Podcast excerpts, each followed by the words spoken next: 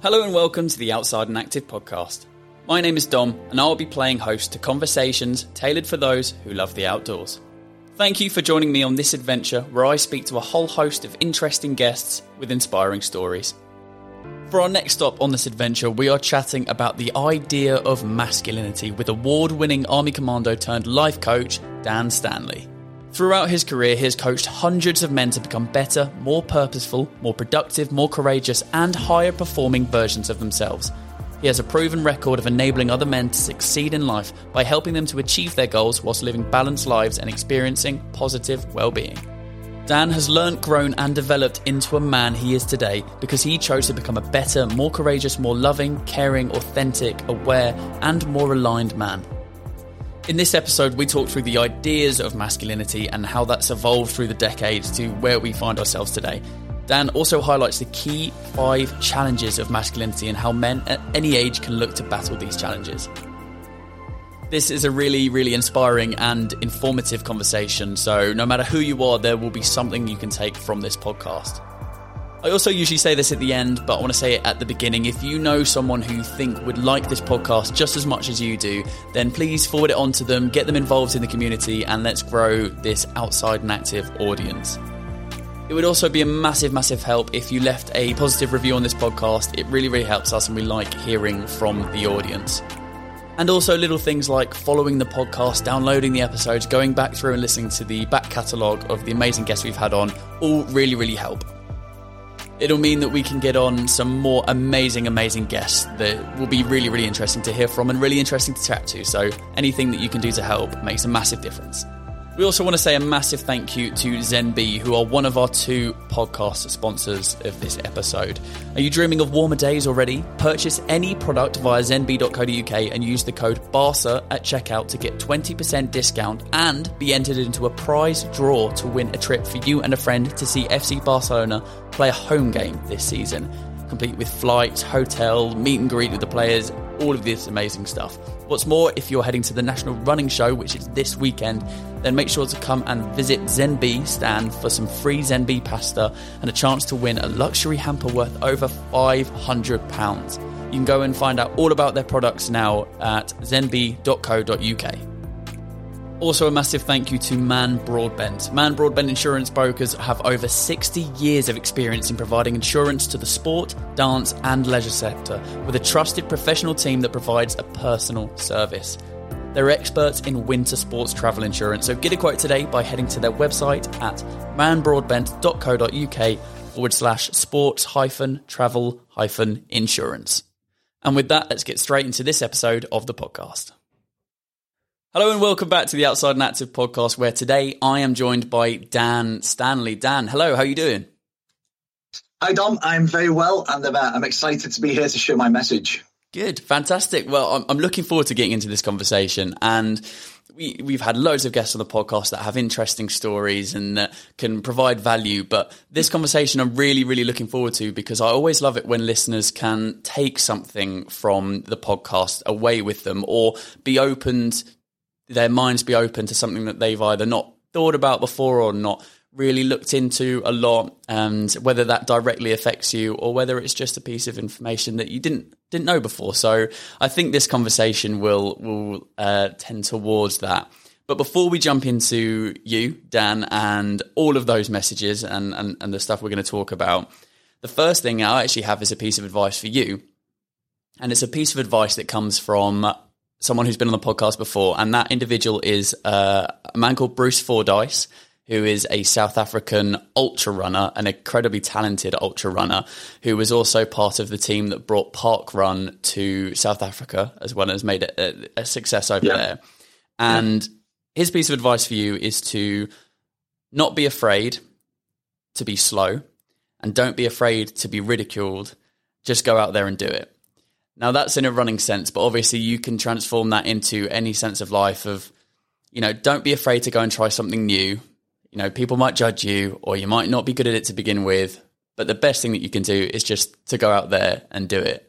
So the question around that is, how do you take that? How do you take that uh, piece of inspiration from Bruce? I, I, think this it's a great stepping off point, Dom, because I think there's so many important messages from being outdoors in the world of sport that translate into day to day life. And, and and that first part of Bruce's kind of advice about don't be afraid to be slow. You know, what, one of the things that I found in my own journey, both personally and professionally, is that that people often find consistency boring because there's no immediate wins. But uh, not being afraid to go slow, whether that's in, in your running or whether that's in your life, as long as you're making consistent progress uh, and you're kind of dialed in as to where you want to arrive at, then uh, yeah, I think that's a, a, great piece of advice. Actually, you know, it's it's a, it's a really it's a really sage piece of advice given that we're coming towards the end of a, of a calendar year uh, and lots of people are probably in a reflective space. Definitely. And I think there's a sense within society at the moment that you need to be, if you're going to try, if you're going to do something, you need to be right up and the best at it straight away. And we're very impatient as a world at the moment. So I think it's, yeah, it's a good piece of advice that people can take um, uh, from Bruce as well. And the second question for you is what do you love about being outside and active? For me personally, uh, it's uh, there's many things I love about it. it. it. enables me to reminisce around my childhood from a, from from holidays spent in a, in a Lake District and a Peak District. Uh, it creates a, a, a sense of, of, space when I choose to be alone in nature and outdoors uh, by myself.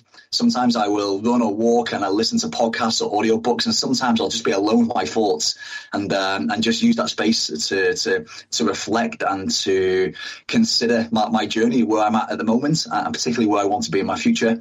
Uh, and as part of, no doubt, our conversation today, we, will talk about a community project that I started called Men and Mountains.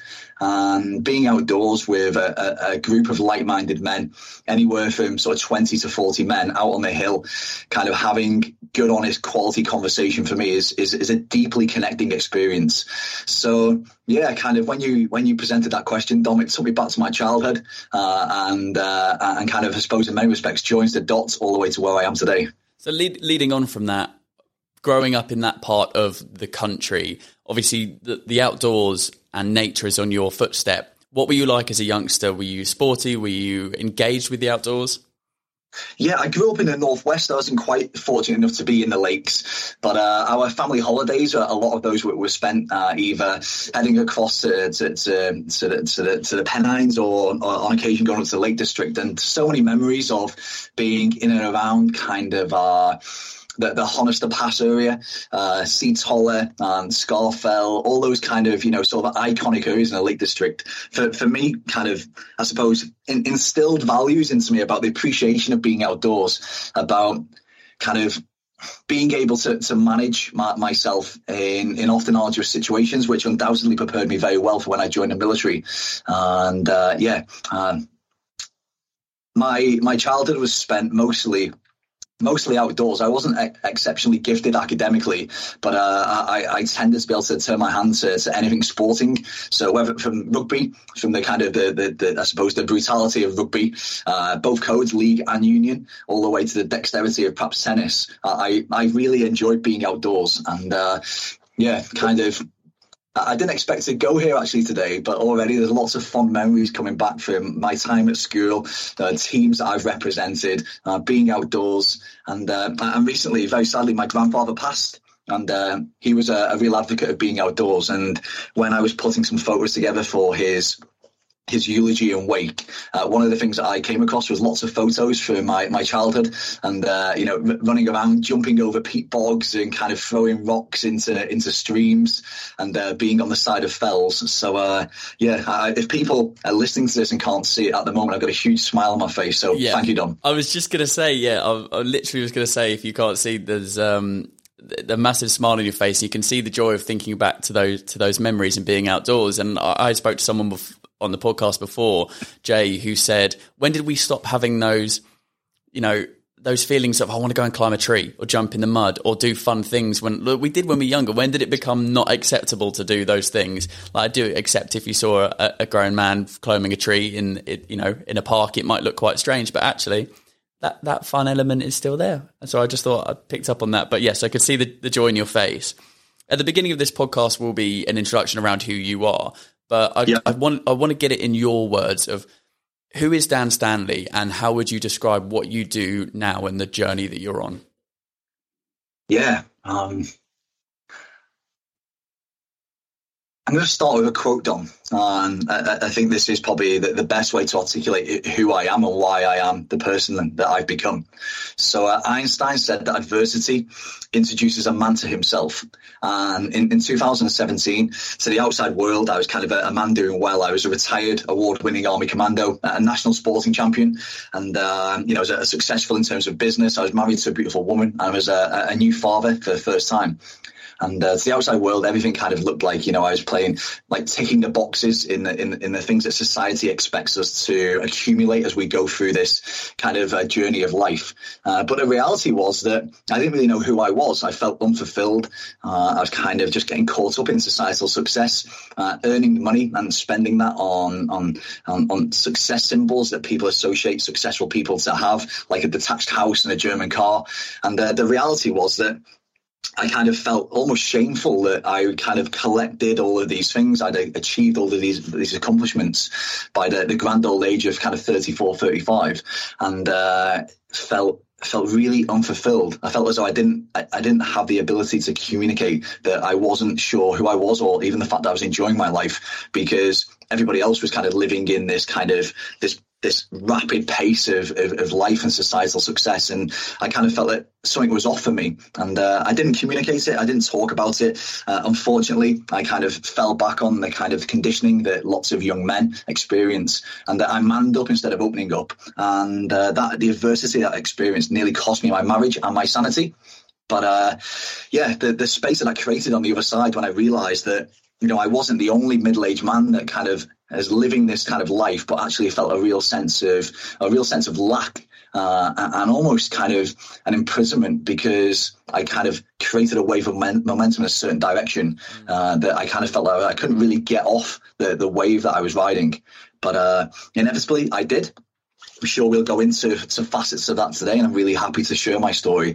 But ultimately, who I am now, I'm a facilitator. I enable good men to live better lives, uh, and whether that's through my coaching practice, which is called Better Men, through the work that I do with Men and Mountains, my community project, or through the book that I've just released called Rethinking Masculinity, I'm essentially I believe making it permissible for men to to take stock of where they're at and to, to choose to live differently because I, I really believe that you know life's a journey. We only get one, one, one, one ticket, and and if we don't use our time wisely, ultimately we'll end up at a place of, of regret and perhaps sadness on the, the, an opportunity that we've missed. Loads of things to pick up there, but one of the things that I'd like to highlight to begin with is that that going through life, picking up different societal or personal gratifications, like you said, the car, the house, um, you know, a wife, uh, a partner, but that realization of okay, maybe this isn't actually what's you know, am I really happy? That that questioning of everything is that a gradual thing, or is that something that one day you wake up and it hits you like a ton of bricks? But what a great question! Am I really happy? Well, am I really happy? Uh, I, I think it's kind of a, a gradual thing. I, I think that although we're talking specifically here about the agenda as men, what we're really talking about is societal issues because you know almost the the the, the, the, outdoors is in many respects is is the polar opposite to the, the life that many of us are, are now conditioned to live, and uh, you know I, I, think that's a great question. Something that I that I, I often ask when I'm speaking is, you know, very simply to start a, an engagement and a conversation is why is it that so many professionally successful people aren't happy in the lives that they live? And, and I think the, the, the answer to that question is that we're out of alignment. The things that make humans happy and fulfilled and given this sense of purpose, uh, they're almost now things that we just take for granted. Uh, our health, our happiness, our relationships. You know, very often we, we just get caught up in the, in the busyness of, of life that we just don't commit any time, effort, or attention to the things that actually make a life worth living. And that it was Socrates, uh, you know, all going all the way back to Stoicism. He said, "Beware the barrenness of a busy life. Uh, and I think because so many of us are busy now, our lives are barren.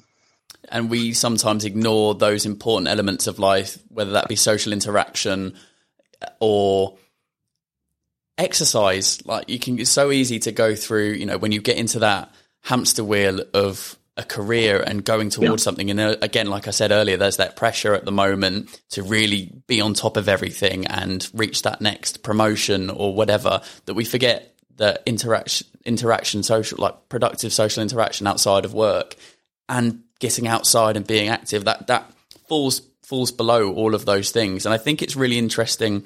I want to go into this later, but um, your book, which you kindly sent to me, uh, in part of it was talking about how actually, and we've had this from again from Jay on the podcast before, that when we meet people, the first thing that we talk about is what do you do for a living, and yeah. what what do you do? Yeah. What's your job? And you quantify someone based on their job rather than what actually might be making them happy.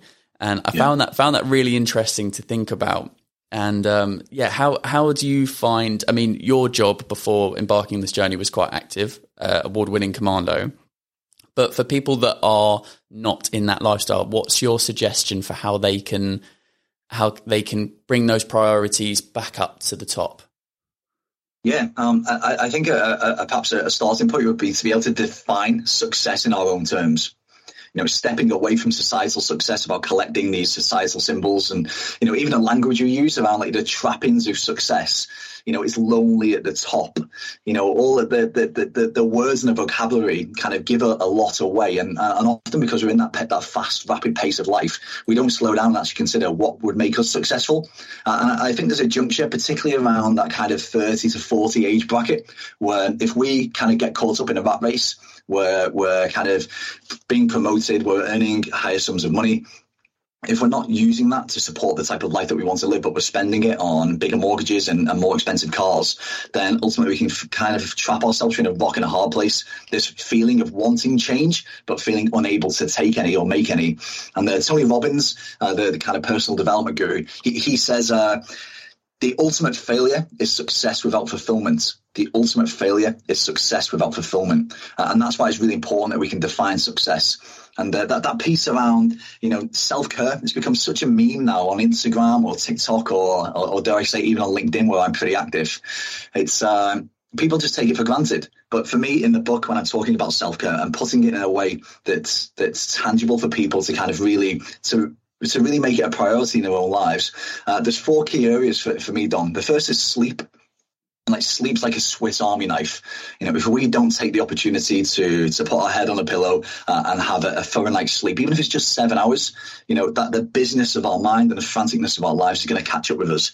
Um, nutrition, you know, again, it's a cliche. You know, people we've been told you are what you eat, but it's true. Uh, and, and if we're snacking on convenience food and fitting meals in between emails and this fast-paced life, it, inevitably our body's not going to have the sustenance that it needs to to really perform and to be healthy. Uh, on top of that, there's movement. And uh, for me, movement's medicine, which is why I love being outdoors so much. That can be as simple as just taking a dog or my children for a walk in the woods at the back of the house, or it can be out on a walk with men and mountains. But I really do believe that movement is medicine. Uh, and the fourth part of this for me is around connection. Um, you know, it's the, the happiness Harvard, the, the Harvard happiness study looks at what is it that makes a life worth living? And it's one of the, it's a longitudinal study that looks at men's lives between the ages like 20 and I think a few people got to 100 by the time they kind of closed this study off. And they were looking at what makes people what enables people to enjoy their lives. And ultimately, happiness comes from connection with other people. So that's the fourth pillar. So sleep, nutrition, movement, and connection. And I think if we get those four things right, and we really choose to make them a priority. Uh, and the point around priorities is that, is that they can shift. There's going to be times in our in our lives where work has to take preference, or there's a family commitment that, that means that we maybe have to not train or not do something in a certain way. But having the flexibility instead of the rigidity around how we live our lives is really important. And I think if we concentrate on those four areas, the, the sleep, the nutrition, the movement, the connection, you know, we, we live a life that's worth living. It's, it's interesting. I mean, those four if, if you again the focus is on those four will will, will help people just to start to get those real lines and and then obviously it's not about rigidness flexibility. And it's interesting what you said earlier about how people go through that again that uh, hamster wheel of life. And they get to a certain age where they're then earning a certain amount of money and and but not feeling that fulfillment. I mean i've seen in your social media statistically that the demographic of 40 to 59 year old men are the most anxious and the least happy in the UK.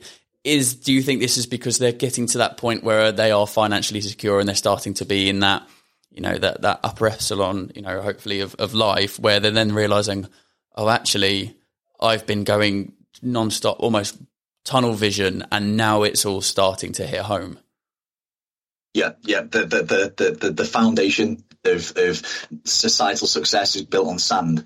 Um, I think in that age group, kind of that range, 40 to 50, uh, there's, a, there's a real recognition then that we end up at what Tony Robbins calls the ultimate failure, the success without fulfillment.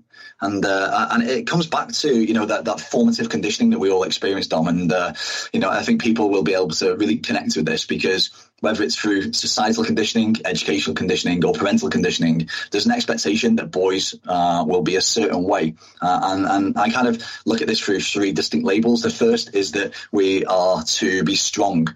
You know, this this kind of this narrative that you know boys don't cry and uh, you know man up you know big boys all this kind of conditioning we're experiencing in our formative years kind of makes us believe that we have to be strong all of the time um, but when all you've got is strength to overcome the challenges that life creates for us, if all we've got is, is strength and we haven't got any left, then ultimately we're going to fall really short. Uh, the next part for me is is to be silent. You know, it's a bit a little bit like Fight Club. The first rule of Fight Club is that you don't talk about it. And it's the same for men you know the kind of superficial exchanges that people have either in you know in in, in bars or coffee shops or uh, you know around the water cooler at work. You know how are you? Yeah not too bad or okay or you know could be worse. You know it's so superficial uh, that we kind of reinforce that piece around men not talking which which actually is a complete fallacy. Uh, and then the, the, third part, which is really relevant to what we're talking about here, is that men are expected to be the breadwinners. Uh, and even though in um, a quarter of homes now across the UK, it's actually the, the, the, female or the, the wife or the partner that's actually the breadwinner, you know, men are still conditioned at a young age that they have to be successful. And that's why so much of our identity gets caught up in, in our in our profession or our occupation. And it's like, you know, like you said earlier, when people are introduced to each other, you know, it's all what do you do is a very quick question that comes around. And it's like, almost a way of quantifying whether somebody's worthy of our time or whether we think that we'll connect with them. But uh, you know, never when I've been outdoors on the side of a fell or a mountain has anybody ever said to me very quickly in short, in you know, short proximity, or oh, what do you do? You know, know, that's just not even relevant when you're on the side of a mountain. You know, you're talking about where you've been, what you've experienced, perhaps other adventures that you've encountered. Um, but uh, you know, what you do for your occupation just isn't in the isn't in the conversation. Yeah, I, I want to put uh, a pin in that because I know we're going to go into a certain direction with that idea of masculinity. Okay. I've got questions to ask around that, but almost in a similar vein. But I want to also bring it back back to you so people can still get that idea around around you, who you are, and what has brought you here today. I mean, you've uh, sporting champion, you've played rugby, you've been a businessman. Uh, like I said, army commando. They're they're different elements that can be quite masculine and fueled environments what effect do you think that lifestyle, particularly in the army, because we've had people that have been in that industry and yeah. have come onto the podcast before, that effect had on you, and what have you learned from being in those areas? Yeah, I, I, I think that it's it's I'm really against the the idea of masculinity being toxic, but I, I, do feel it is dysfunctional. You know, when we're talking about the challenges of, of, of modern day men, like you mentioned then that the, the, quote from the book or the reference from the book that men aged between that, that age range are the most anxious in the UK. Also that between the ages of 46 and 49 is the most average age of divorce. Uh, more men now get uh, prostate cancer that women get breast cancer, but very few will talk about their experience with prostate because of the shame and embarrassment, the stigma uh, that comes associated with that kind of uh, disease. So, uh, so yeah, kind of. I don't really distinguish any difference though, Dom, between military, sport, uh, and corporate. Uh, I think that there's all this kind of competitive edge where the person that sacrifices the most life ultimately climbs the ladder faster than anybody else or gets to the top. And uh, you know, it's it's such a cliche, isn't it? But we need to make sure the ladder we're climbing is against the right wall and it's worth climbing in the first place. It's interesting you brought up toxic masculinity, and you kind of start to touch on your idea around that because that's a that's a phrase that's thrown around a lot at the moment. Yeah. So, what's your thoughts yeah. around that?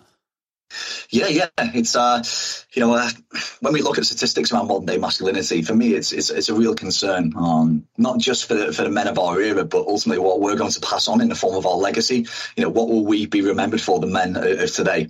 You know, our our our crisis arguably could be the pandemic, uh, and when we look at the off the back of the pandemic, the kind of the concern now around kind of poor mental health, around financial instability. We've got war in Europe, you know, for the first time in in in in, in decades. It's you know such a challenging time to be a man, uh, particularly now with you know the, the the change culturally and societally now with female empowerment, which I'm a real advocate of.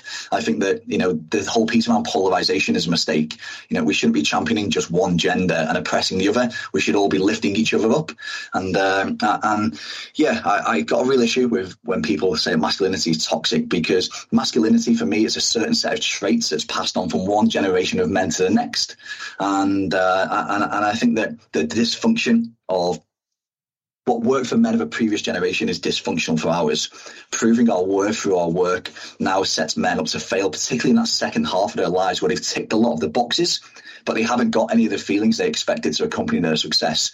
Uh, and then because of the conditioning we spoke about earlier, they're strong, they're silent and successful, lots of men are kind of floating around that middle age bracket with a, a, real sense of uncertainty about who they are and who they want to become in their futures. And it's almost as if, well, I've ticked these boxes, I've achieved these goals, and now I don't know who I am. And I'm almost afraid to set new goals and to put myself out there because I've, this has felt like a failure once. What happens if it feels the same again? So, uh, so yeah, kind of when I was, when I was writing Rethinking Masculinity, the first chapter really cemented my belief around the dysfunction of modern day masculinity. And I focused the first chapter, um, firstly around the conditioning we experience, but then secondly on what I call the top five challenges affecting modern day masculinity. Uh, and the first one for me is workaholism. Uh, workaholism and burnout, they kind of go hand in hand. Lots of people don't realize it, but the, the kind of the, the attachment to work uh, and the over indexing of their professional career over other areas of their lives uh, actually means that they're probably workaholics, but they've never really realized it. Uh, and when we're looking at statistics around burnout, somewhere at any given time, uh, actually depending on the time of the year, affects how people feel in terms of burnout. Maybe the weather's got a part to play with it, but uh, somewhere between 35 and 40 percent of uh, uh, of UK professionals feel like they're close to burnout or burned out in the past. You know, it's quite a astonishing statistic, wow. really. Uh, after burnout, because we're overworking and we're underliving, uh, which is a real belief that I have from the work that I do, uh, a lot of men end up lonely in their own lives you know, kind of the friendships that they formed either when they were through either the, the youth or through uh, university, you know, kind of in many cases now they're 10, 20, even 30 years ago that these friendships were, were closely formed and tight.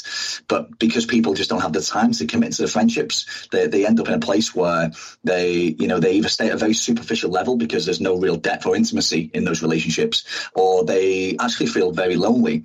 And the, it was the, it was the, the charity Mind uh, published some anonymized data. Uh, and in that data, it said a third of UK men um, don't have a best friend, which for me is, wow, you know, it's, it's really painful because ultimately when we, when there's some kind of adversity in our life, whether it's a bereavement or job loss or you know some difficulties in a relationship you know we, we want to have people stood by our sides our friends to, to support us through those.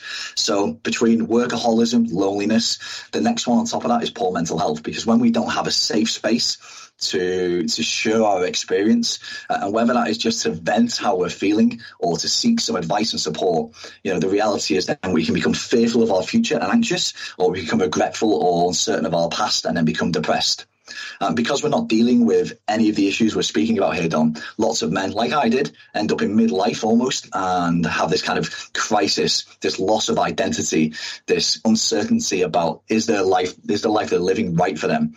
Uh, and then because we don't talk about the midlife crisis and we'll usually try to numb it or avoid it or, or, or just kind of avoid the reality of our situation, you know, for those that are married or in relationships, there's a, likelihood that they will end up in a place of divorce because their wives will be looking at them or their partners are looking at them thinking, well, where, where, where is my husband or my partner gone? And most often, Dom, he's probably gone into his head and never come out, trying to overthink and cerebrally force his way through his life problems but the, the, the, issue with that is that you know our, thinking creates our experience and our, our, our reality. So if we're not thinking new thoughts and we're just marinating ourselves in kind of procrastination and rumination then we're just kind of in this self-perpetuating loop of, of problem problem problem uh, with never any solution. Uh, it was interesting you you presented the five key challenges in almost a chronological order of how they may start to manifest over time and how it's not all of a sudden these five issues are hitting you all at once, it might drift through, like you said, working hard, getting burn, burnout, then feeling that loneliness, and then your poor mental health starts to work into it, which then leads to midlife crisis, divorce. And it's it's really interesting because we're, we're, speaking about it, but uh, you know, it's actually sometimes can be a process. And look, it might be things that hit at different times in individual cases, but actually, I can see how that would that would start to go through that. And it just just yeah. picking up on your story with that that how that affected you what was it that point? Was it? I'm sure I read on your website. It's, it's around the birth of um, of your first child where it starts to really come home. Yeah, yeah. Um, I, I, despite doing kind of parental workshops are, you know, kind of there's an element of naivety on my part. You know, nobody really prepared me for becoming a, a, new parent. That the weight of responsibility, the the additional time or the time that you would lose from the things that you once enjoyed that now would be refocused into into into looking after a, a child and and being a parent. I was just completely completely caught like a rabbit in the headlights. Mm. All of a sudden, my my my time to train and be outdoors, my my ski trips, all the things that I used to love doing, all of a sudden were kind of like they, they weren't available to me. And, and what I didn't realize is that my busyness in in sport uh, and in exercise actually was probably a bit of a tonic for this feeling of discomfort that I had inside myself. And uh, you know, I mentioned before, that lots of men will run away from their problems. You know, uh, whenever I see an, an Ironman badge, you know, I, I, often think, well, I wonder where that person has got 10 to 15 hours a week to train in order to go and do that Ironman. Mm. Uh, and, you know, what, what is it, the real motivation? Is it, do they want the badge? Do they want the kudos? Or is it, are they avoiding something in their lives? And, uh, yeah, for me, kind of becoming a, a, parent for the first time was kind of the, the, the beginning of, of what can only be described as a, as a, as a breakdown. You know, as I spoke about, I kind of manned up instead of opening up. And uh, I realized I pretty much spent 34 years pretending to be the person that others, I felt others wanted me to be. And uh, my success, despite it being multifaceted, both personally and professionally, was really superficial, Dom. And eventually, when I started peeling back those layers, and uh, I'll share this with you. It's actually it's actually a great story. So my wife and I were separated for around eight months, and uh, kind of naively, when we decided to rebuild our marriage, we went off to the Maldives on a bit of a make or break holiday. The idea was to take all our marital baggage to the Maldives, out to the Indian Ocean, uh, leave all that all that shit there, and come back happily married. And uh, whilst it didn't happen in that way, what did happen was uh, a real moment of synchronicity that changed the direction of my life. So uh, I'm an avid reader, always have been, and uh, sat on this this white sandy beach, looking out over the Indian Ocean. I was reading a book called Legacy. It's about the the culture of the All Blacks and what made them the most successful sporting team in the world. And uh, a few sunbeds down, there's a, a, guy I didn't recognise him at the time, uh, but he was reading Chimp Paradox about how the mind works and how we got to manage our chimps to, to live to live our lives. And uh, he, he, kind of leant over after a few days, Dom, and he, he said, "We must be the only two guys in the Maldives reading self help books." What's your story? And uh, I, I, tried to bat him away with a bit of humour, but he, he, he was persistent. So uh, we ended up grabbing a beer, sitting on the beach. And, and, at this point in my life, you know, I'd never heard a man speak with such emotional expressiveness. Uh, I, have got, a, again, a bit of an issue around the term vulnerability. I don't think men want to be vulnerable, to feel exposed. But if we're being expressive, which is a completely human thing to do, to express how we're feeling and how we're thinking, I think that's a really healthy thing to do. So uh, this guy went on to share his, his, life's journey, his story, how he had been a Premiership footballer playing for one of the big London clubs, you know, living in a penthouse, driving sports cars, and how he had this kind of high-paid, high-flying lifestyle. And uh, after two knee operations, which hadn't worked, uh, he kind of spiraled into gambling and drugs and prostitutes. And uh, you know, he, he he shared his story, Dom, with a real level of openness, one that I'd never experienced from my family, from time in the military, uh, or from anybody I'd ever met even coaches or mentors in sport. And uh, he, he, turned to me on this on this beach, and uh, you could even see the, the tips of the reef sharks swimming around the house reef. Uh, and he said to me, "The only difference between a grave and a rut, the only difference between a grave and a rut is the depth." And uh, at that point in my life, the most profound experience I'd ever encountered. And uh, I kind of walked back across the beach to my wife, Rachel. She was reading a magazine. And uh, I said, when we get home, I'm going to shut my business down. And um, she sort of looked up but didn't say anything, and which was exactly what I needed because at the time I didn't have any of the answers. Uh, but she fell asleep on the connecting flight from Dubai back to Heathrow, uh, and I wrote an exit plan for my business, and uh, and, and and that was it. You know, I kind of pressed pause on an, an unfulfilling, um, superficial life, and uh, kind of spent my divorce fund uh, on repurposing and retraining as a coach. I spent time out in the States. Uh, I spent time in London. Uh, I put myself on retreats and courses and um, and started to really own my story and to share it with others in the hope that, you know, that we can really do what my book is titled to rethink masculinity because I think the gender conditioning that we experience as young men uh, and as young boys kind of sets us up to fail, particularly in the second half of our lives. It's amazing. I mean, that story is amazing but it, it just shows how. I mean, that's a very top top level, a massive impact on your life. But just speaking Absolutely. about something, and like you said, you tried to bat it away with with a, a, a, comedic response, and which a lot of people will do of, yeah. of try and do that and play it down with humor.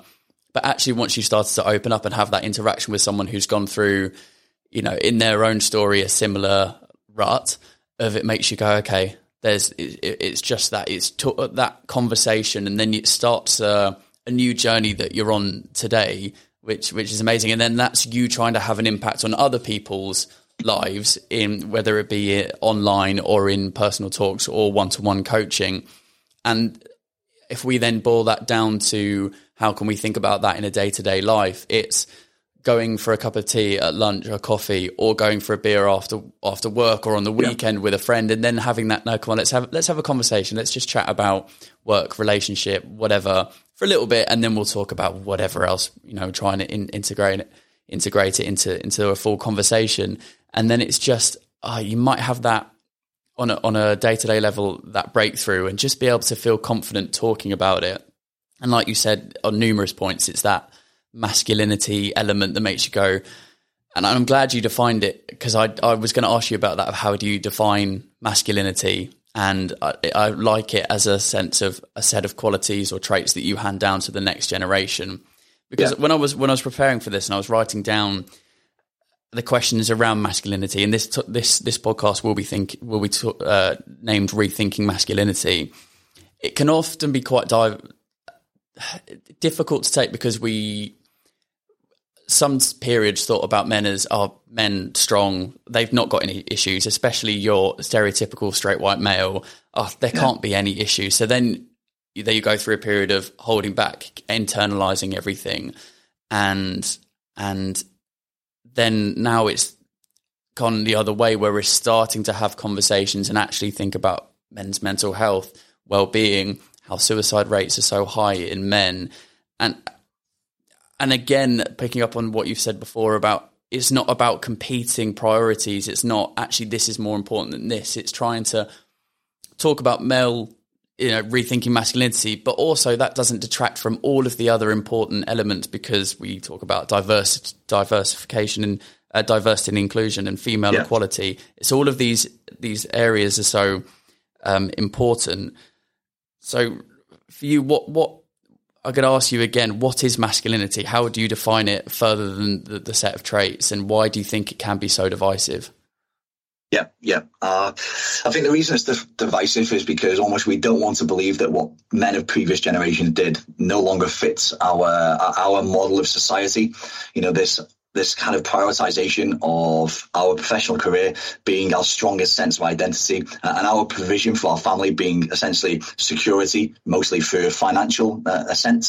Uh, you know, keeping up with the Joneses just meant pretty much that we had to just compete against the people that we either consciously or subconsciously compete against the people that lived in our immediate vicinity. But now with the, the, the prominence of social media, kind of all the things that we used to see as, as, as, as kind of luxuries have now, they're almost necessities.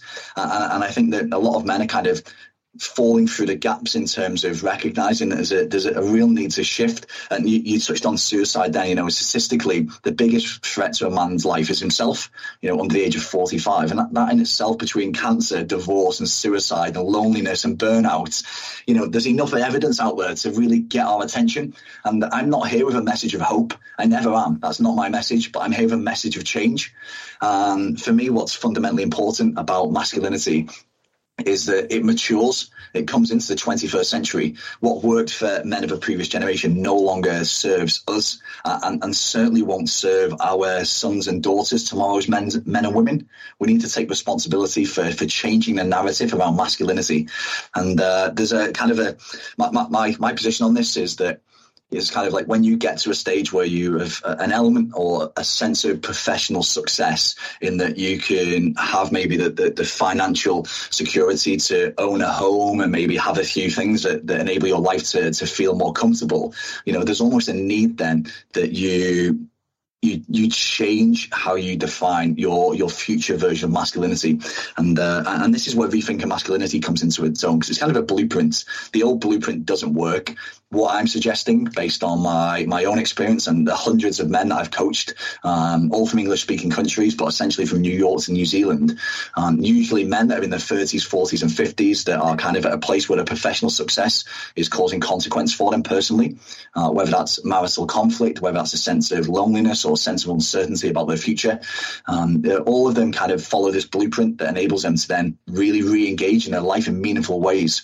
Uh, and what it starts with, Dom, on the surface sounds quite selfish, but it starts with prioritizing ourselves making ourselves a priority in our own lives, you know, bringing some awareness to the things that we enjoy, having the, the courage to to you know, not work through our lunch hour, to take a weekend off to go and see friends that we haven't seen for a while, to, to really do the things, you know, even those self care items that we spoke about earlier, to do the things that enrich our lives. Secondly, to focus our time and our effort uh, on our relationships and to kind of reconnect with people uh, on top of after that, after making ourselves a priority and focusing our time and effort on our relationships, the, the next part then is to use our financial resources, not to get caught up or deeper into the rat race, but to create memories that we'll never forget, to really add value to our lives and the people that uh, are kind of dependent on us. Uh, namely our children. And then at the top of that is continuing our professional success. But instead of making that the, the kind of the nucleus of our identity uh, and our sole focus and our prioritization, to kind of recognize that actually it's okay to turn our emails off. It's okay not to reply to everything that comes into our in tray. It's okay to say no. It's okay to delegate. It's okay to recognize that, you know, another another promotion or pay rise isn't going to give us what we need because actually what we want is more time, more connection, more health, more love, you know, they're the things that are really important. And, and this is my message that ultimately, when you get to a place where you are professionally successful in a societal sense, it's okay. In fact, it's necessary to, to pivot your definition of success uh, and to make that, you know, particularly in the second half of our lives, to make that your priority. It's interesting. A lot of the, the, elements you speak about there is a lot of it's, it's communication and acceptance, acceptance of, like you said, delegation or turning your email off or just going, you're not going to be able to do anything all the time, that the weekends will be yeah. for you, that there's going to be yeah. time, time aside and communication of, again, that, that, that aspect of talking about things, whether it be to a colleague, a friend, a family member. And I'm interested to hear your thought on this because I guess there will be some individuals, but men that for them, after a tough day or a, a tough life moment, a deep breath, sleeping, a day off, and then just going again will be good for them, and that will work for them, and that will work for forever, for a, for a long time. But for some people, that won't work. And is it? Do you think it's that acceptance that actually, for some people, it's not going to work? That they that the idea of man up, they they can't just accept that. That actually, going and speaking to a therapist, going and taking time away after burnout is actually something that should be accepted in society. For some people, it will work, but it's not going to work for everyone. I think that seems where where an issue sometimes comes from. Yeah, yeah. Uh, again, that conditioning shuts us also there's no definition of masculinity that means that we kind of feel either incapable of talking or inadequate if we share our problems. But the, but the reality is, if we don't make time for our wellness, we're forced to make time for our illness. And you know, unfortunately, despite having a very healthy network around me of people that I could have tapped into to kind of share kind of my challenges, you know, when they were kind of almost you know small enough to manage on my own or with some immediate family and friends. I didn't choose to do that, uh, and in that isolation, that shame-induced isolation, my problems amplified. And uh, you know, to anybody who's listened to this, that's maybe got some some life stuff going on at the moment, you know, the, the, the reality is that there's probably lots of people out there that, that love and care about you, and it's probably your inability to to express what's going on, either because of fear or shame or embarrassment, that kind of keeps you trapped in this place of discomfort. And uh, you know, I, I tried counselling. I found it was too passive. Uh, I tried therapy. I kind of felt it was too slow. And then uh, I I engaged with a coach. Uh, and I found for me, kind of coming from an outdoor background, military and sport, kind of just wanting to find a bloody answer to this problem that I was experiencing. I found that pragmatic approach really useful. But but again, unless you try counselling, try therapy, try coaching, you, you won't know what the the the solution is, the challenges that you're experiencing, and kind of sitting in that space of inertia isn't going to change anything. So I, I, I, can imagine, and I have, have had friends that are aware that these outlets signposts are there for yeah. you know talking and going to see someone professionally to, to talk about their issues, but actually it's the step to, te- to to knock on the door, to drive to that location, to pick up the phone to do it. It's actually the step there to those yeah. signposted areas that can be quite tough. So, what's your advice for people that are struggling to take that step? Just do it. Just do it. Just pick up the phone, send somebody an email, just take that first step and almost immediately if the person that you reached out to is is is is competent and qualified, they will create a space where you feel completely safe sharing all of the stuff that's just beneath the surface uh, and you know taking our hands off all the things that we're trying to push down and hide and, and just letting it out. Uh, and, and, sometimes that can come out. It feels like you know we're emotionally vomiting over somebody. But the reality is that when we let all of that stuff out it's a real sense of decompression and a sense of liberation. And in that space is often where we access the solutions that will enable us to move our life forward. So just do it. Stop procrastinating. Stop ruminating. Stop putting it off. Just make the call, send the email, and I can guarantee almost that everything that you want, you will access through having one or two conversations. Metaphorically, it's like jumping in a cold pool, isn't it? It's that that one little jump, and yes, it will be a, a cold water shock, but it, like I said, just just do it, and and having someone there with you to hold your hand to jump in the pool or to take you to the first session or two, be available after you've had that first phone call with someone to, to, to just yeah. decompress with or have a cup of tea with. That's that's also very helpful as well. I've, I've found that I know people that said, "Oh, can you come with me?" or have taken a sibling or a friend. I just need that little bit of a almost a push in the back, and and that that's a massive step as well. So it's yeah, take big deep breath in, just just do it. Going back to those five key challenges of masculinity, and there's we could dive into all of them for for a very very long time, yeah. but. I mean, there might not be an answer for this, but if we were thinking about it in that sort of chronological order and starting with workaholism and burnout, how would someone approach trying to cut that off at the source? And I know that's not how it works, but if you were trying to look at it in a simple fashion, workaholism, burnout, how do you, what steps you would take to what approaches do you take to try and cut those potential issues off at the source of that area? Yeah, so we're essentially taught what to think, not how to think, Dom. And, and what a lot of us are never even exposed to is the reality that our our thoughts create our experience of life. And uh, something I often share with my clients is that our life follows the direction of our strongest thoughts. So from this kind of formative age, uh, I call it the myth of masculinity, the belief that professional success equals personal happiness. So almost everybody's trying to get a place where they can be happy in their lives. Uh, and for most men, there's a belief that the way that they get to happiness is through professional success, through kind of the, the kudos of their position, through earning more money so they can have these luxury items that enrich their lives. But the reality is that our beliefs then drive our behavior.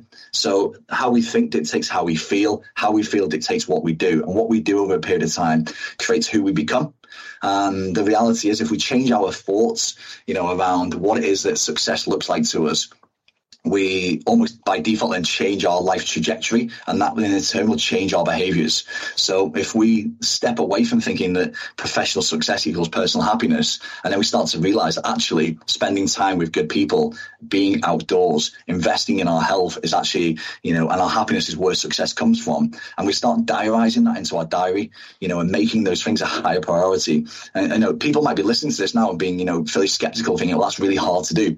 Like the thing that makes change hard is our ourselves. It's our resistance to letting go of that part of our identity. But it's kind of like what got you here isn't going to get you there. And that's why so many men kind of fall into this trap in midlife. And uh, I think it's a real travesty. So to, to, to answer your question, I think that. I'll share this. I'll share this. I think it's probably relevant to our to our conversation. Um, I, I asked a, a client um, earlier on this year, a really good guy, uh, keen, very keen snowboarder, uh, is actually now able to take his, his son snowboarding to an age where they can kind of uh, re- really enjoy the, the, sort of winter pursuits. Uh, I, I, asked this client, he's a great guy. Um, I said, over the money, what makes a man's life rich? And uh, over the money, what makes a man's life rich? And uh, within a few minutes, this guy, you know, he he got really emotional in in in in in this question because he realised the things that make a man's life rich, uh, for him in this case, were just outside his home office. It was his wife, it was his sons, it was his dog, it was accessing nature, which was on his doorstep, and uh, he realised that because of his prioritisation of work and being a partner in, in a company that he was a part of, that actually he, he was financially rich, but he was poor in so many other areas. Uh, and it was in that moment of realization that kind of shook him, that gave him the ability to kind of re- repurpose his sense of, of success. And, uh, you know, this is going back sort of six, nine months now, uh, and seeing the tangible changes in this guy's life because he decided to redefine what success for him meant in this next chapter of his life allowed him not to step away from his, his corporate career, but enabled him to really invest his time, his effort, and energy into the people that really make his life rich. Well, it's interesting to hear that of especially that idea of what makes him happy or what provides that richness aside from money is the other side of his work office in his house. Really, yeah. really interesting. So that's that's the source of workaholism, burnout. Jumping to the other end um, of people that unfortunately would have gone through that process, or you know might have gone through that that element, and then where actually they have fully gone through divorce and they're in a different chapter of their life, how can people start to take steps to try and regain some? I don't know what the right phrase is. Control might not be the right phrase, but some happiness and to take forward steps after potentially having been through all those negative processes. Yeah, yeah. But forty-two percent of marriages end in divorce now, which is another statistic that's you know it's really hard to to to, to reconcile because you know the, the the, the, collateral consequences of divorce are, are, are, multifaceted between not just financial but also emotional and then there's the complexities then of kind of moving on with life uh, and that's why you know I, I think that the outdoors and my my, my uh, introduction to you came from being at the outdoor expo last year at the, the NEC, which was fantastic. You know, never have I been in a space for, for such a, a, a low value ticket price where I could hear so many people sharing their, their journeys, not just their outdoor journeys, but of their lives. And, uh, you know, people talk about how success leaves clues. Well, well so does failure. Uh, and I think if we get so caught up in the way that society defines success, that we can almost, because of statistics and data we've been sharing here, Dom, you can almost guarantee that you're gonna you're gonna result in some kind of failure that's going to impact your life. But on the flip side of that, success can leave clues. And when you look at people that spend time outdoors, they're fit, they're happy, they're healthy, you know, you don't have to have a weathered face and spend that much time outdoors to benefit from from nature. But you know, I really believe, as I said earlier, movement is medicine. And, you know, create some space for yourself. You know put it in your diary. You know if, if your if your life is dictated by your your diary or your calendar put space in there for yourself. You know a couple of hours a week. Go and walk go and talk go and spend time with good people. Go and do things that uh, add value to your life. And you know often we we we make the barrier of enjoying our lives exceptionally high. You know, there's going to be parks in cities. There's going to be places that we can get to probably within an hour of our, our houses.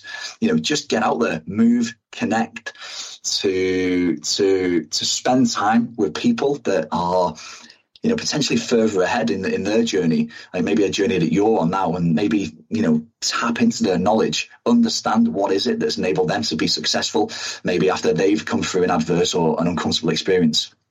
There are so many men that are going to get so much value from this conversation, but I also want there to be value for partners, siblings, kin, friends to take from this as well that might not be a man but also to get value. So, how can people potentially identify, support, be a part of that process if they're not a man going through this, you know, these issues that we've spoken about? Yeah, it's it's you know a, a lot of people um, particularly ladies, are, are, finding it hard because when they see their, their, husbands or their partners or their colleagues or their siblings kind of with those obvious signs of stress or irritability or, you know, an, an inability to be present uh, and in the room, you know, it's it's really hard or it can feel really hard then to to kind of to help those people. Um, I think a common mistake that people fall into is trying to fix things for people, trying to give them answers and solutions. Well, I, I think a, a, real better thing to do here or a, a more useful exercise is to create the space to, to have a conversation. And, and, and sometimes the best way to start that conversation, Dom, is to share first about maybe a challenge or something that's uncomfortable or, you know, maybe that, you know, wouldn't be an, a, a, a, a, superficial topic of conversation. And, you know, after you've shared what's going on in your life behind the, the, the fake smiles and the, the, the facades of everything's okay, you know, the likelihood is that the other person then might have the capacity or the incentive to share what's going on in their life. So instead of trying to fix and to, to poke and ask, share first create a, an environment where then somebody else might feel safe to share what they've got going on. Uh, and just just keep opening the, the, the, keep opening the space up. You know ask them ask them kind of to invite them into that space. Rethinking masculinity. I'm, I'm aware of time but yep. who, who's this book aimed at? Because it, it will provide so much value to someone who is identifiably in those sections, but also for someone like myself who is relatively at the beginning of their career, who might not be aware of all of this in the form that we've spoken about it, is providing a lot of value for me of potentially identification and signposting and understanding why I'm, where either myself or a friend might be starting to hit, you know, that burnout point or other areas of loneliness or poor mental health so is that that the idea behind it? Is actually okay. You can get value as a fifty-year-old man who's been through that hamster wheel that we've spoken about, but also it will provide value for anyone. Yeah, yeah. I, I think you know, the, the subtitle is a, a, modern man's guide to succeeding in life. So straight away, because of the the, the content of the, the buckets, it really is, you know, it's a, it's, a, it's a point of reference for any man that has either experienced a setback, finds himself stagnant in, you know, in the second half of his life, or is perhaps questioning, is this it? Um, but then more laterally, uh, I've had a lot of interest from HR directors that are kind of looking at the senior leadership teams, which are predominantly still in this day and age male, kind of looking at, well, how can we get our teams our, our, our, male teams to perform better. And instead of trying to drive their performance through metrics and KPIs, but how can they become healthier and happier? And, and how will that translate into the bottom line in a workplace? But it's essentially, it's a book for anybody that cares about men, whether that's as themselves, friends, colleagues, siblings, loved ones, wives, uh, even mothers, uh, for anybody that has an interest in, in enabling men to, to, to live hell, happier, healthier, more fulfilling lives. And a funny photo that I saw on your social media that I would, which has an important message, is um, burying your head in the sand. And it was a person yeah, lay down, yeah. burying their head in the sand. And whilst it's a funny point and a funny image, it has an important message with it, which is quite literally, if you bury your head in the sand and if you block out all of these thoughts and internalize everything, that eventually it will build up and build up. And I just wanted to get your comments on that. Yeah, yeah. I, uh, I, sometimes I refer to that middle age of masculinity as kind of the silent majority. You know, there's so many men out there that just aren't enjoying the lives that they've created because they don't talk about it and they bury their head in the sand. That uh, you know, in the hope that when they lift their head out like an ostrich, all their problems will have disappeared. You know, unfortunately, that's not how life works. Uh, and often the avoidance compounds the problem that people are experiencing. So, uh, so yeah, kind of don't be an ostrich. You know, get get, get outdoors. And I mean, there's been so much to talk about that. Uh, just before I ask, you know, your for your advice for the next guest, and also where people can go to find out more and about rethinking masculinity, tell me about men and mountains because again that's a whole section that we could have had half an hour on but tell me what it is how people could get involved and, and where it came from and why it's so important yeah. Uh, so very succinctly, it's a community of like-minded men that recognise um, the importance of taking time out from the, the pressures and challenges of modern day life to walk and talk and connect with other like-minded men in nature. So uh, our geographical hub is in the Brecon Beacons. Um, I, I, I, live an hour from the from the Beacons, so it's my kind of uh, my backyard, so to speak. Um, but uh, yeah, we we meet on a Sunday. It's run through a WhatsApp group. At the minute, there's about 380 men uh, that are a part of Men and Mountains. Uh, they don't all walk and talk at the same time. Uh, I think our biggest walk was 44 men. Uh, there's no cost, no commitment. People can come uh, as the either as a, a, point of importance for them or as their diary allows or dictates. But but ultimately, it's a peer group and what we find in that space when we're walking and talking it's not so much about the fitness although people do need to be able to cover sort of eight to ten miles off off road on undulating terrain. Um, it's you know it's, it's a place for for men to to share the, their experiences. And, and what we find in that space of shared experience and understanding is that it almost becomes more permissible to, to share kind of the problems or the challenges that men are experiencing.